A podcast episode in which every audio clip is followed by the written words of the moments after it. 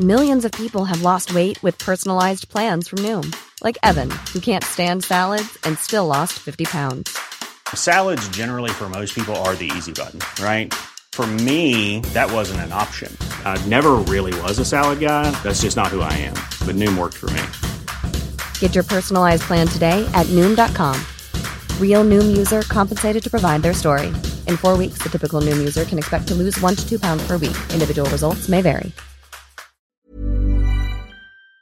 All right, y'all, I'm going to be honest. I cannot stop thinking about Cozey, which is some of the most thoughtfully designed furniture made for modern living that I've ever seen. And we have talked about Cozey's beautiful products before, but I really want to harp on the Cozey experience itself. Because not only is the delivery fast and free, but the purchasing process itself is actually fun. As someone who is notoriously bad at making decisions and commitments to things, the fact that Cozey allows me to fully customize pieces and then physically see them in my space through an augmented reality, well, they fully eliminated my fear of commitment. And when I say the furniture itself is so elegant, I mean it.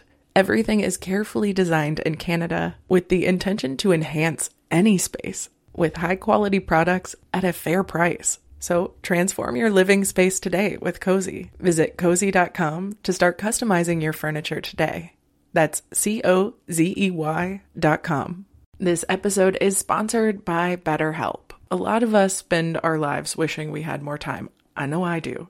But I think it's equally as important to know what you do with that time, if you had it. But learning how to prioritize what's important to me didn't come naturally.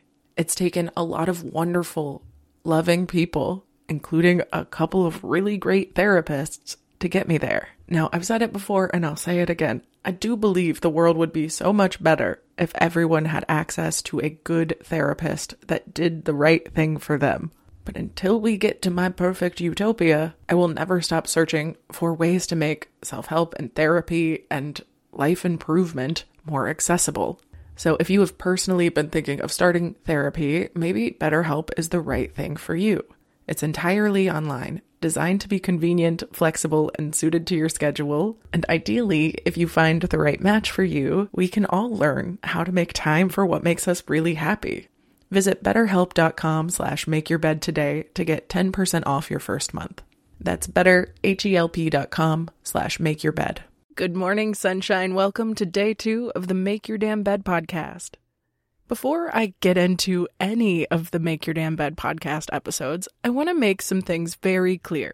Our world is incredibly diverse, and life is a super nuanced and specific experience. So I am aware that some days, some messages might not feel relevant to you. Some days, nothing will. But as someone who advocates for trying to get a lesson out of as much as we can, whether it's for ourselves or gaining perspective on people we love, even if things don't seem or sound immediately relatable, just keep an open mind and don't listen to what doesn't apply. And most importantly, remember that even improvement seeking can and often will become a never ending trap. It is an endless pursuit and it distracts us from the reality that at the end of the day, we're trying to improve our lives. Moderation and balance is the key most of the time to creating harmony in most aspects of our lives. So, when we remember that literally anything, even the most innocuous or wholesome thing, can be overused and abused and weaponized, we can avoid those traps by keeping our friends and our information sources and our perspectives diverse, especially if we ever feel like we're getting lost in the sauce. That said, I am okay with healthy amounts of obsession for small periods if you know that it's not going to last forever. Because, like the point I started with, all of our experiences and needs are different day to day, month to month, year to year, life to life. So, while my base attempt is to make something that resonates for everyone right now, right here, it might not, but I think that's okay. If you do need more relatable content, you can always message me directly at mydbpodcast at gmail.com and I'll answer specific questions or create specific episodes around your suggestions. I'm always open to you. But I felt it essential to start the foundation of this podcast with the reminder that the goal of anything is to learn and practice so that we can integrate it and get back to living a full life. Unless you're training to become an Olympian in something, you don't need to practice anything so that it becomes your life. unless it's actually fulfilling to you. But even if it is fulfilling or you are an Olympian, you have to still take breaks in order to truly benefit from all that training. So remember that we can create meaning based on our current perspective. If you want to evoke a different meaning, you're going to have to shift your current perspective. And naturally, that can be easier said than done. So just take what resonates and let go of what doesn't. And always remember your information's coming from an underworked, underpaid stand up comedian who suffers from ADHD, depression, and anxiety. So today's reminder is that the journey to progress will never be linear. Everything, including our energy levels, our productivity, our mindset, the things we learn, the way we learn, the style in which we show up to learn will change on a daily basis.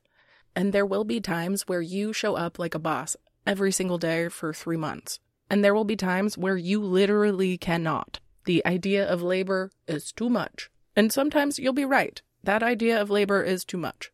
But regardless of how right we are about capitalism, we do need to stop believing that we can accomplish everything in a day. That desire to be productive every single day is not only unsustainable, but it's demoralizing. And it is not how us as human beings function. Some days are meant to be proactive, while others are meant to be restful. And let's not forget about the most important part play.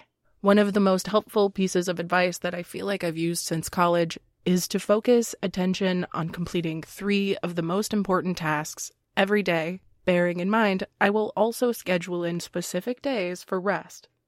Having goals and boundaries like that can help me feel more productive with my time without burning out, and it can remind me that some days my three tasks will be things like washing my sheets and washing my ass, and other days my tasks will be things like creating community groups to manage the food inequity in our area. The point is, most tasks we do work on cycles. They will never be done. They will never feel complete and often there will always be more to do. And because of this, the path of improvement is infinite. So if you never take an intentional moment to reflect and appreciate how far you've come, you will miss out on the amazing view and the whole reason you started the journey. Remember that the goal is to make the world a better place, not a perfect place. The goal is to make your life a better place, not a perfect place. The goal is to make your community a better place, not a perfect place. Because if you're like me, motivation and passion without boundaries creates a burnt out and sad version of myself. And if you've been living in today's society not as the 1%, you've probably been managing a pretty challenging life for a long time. And truly, that is so fucking impressive and it is worth celebrating. It's worth slowing down to remember that life is not some competition because the ultimate end goal will look the same for all of us, regardless of what we have or haven't accomplished. As long as you are moving at a pace that allows you to savor the view you deserve, who cares about the rest? But if you learn to be kinder and gentler to yourself on the journey, it won't be so hard to enjoy it. I really do love you so much. I hope you have a wonderful rest of your day, and I'll talk to you tomorrow while you make your damn bed. Bye, beautiful.